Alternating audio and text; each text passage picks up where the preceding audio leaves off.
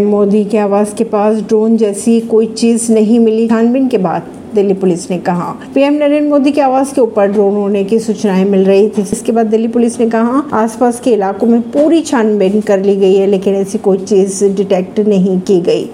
खबरों के अगर माने तो एयर ट्रैफ़िक कंट्रोल रूम यानी ए से भी संपर्क किया गया, लेकिन उन्हें भी आवास के आसपास कोई उड़ने वाली ऑब्जेक्ट्स नहीं मिले। आज रात दिखेगा 2023 का पहला सुपर मून साल 2023 का पहला सुपर मून 3 जुलाई को रात में आकाश में दिखाई देगा। यह सुपर मून चमकीला होगा क्योंकि इस दौरान चंद्रमा के पृथ्वी से दूरी तीन लाख इकसठ हज़ार नौ सौ चौंतीस किलोमीटर होगी।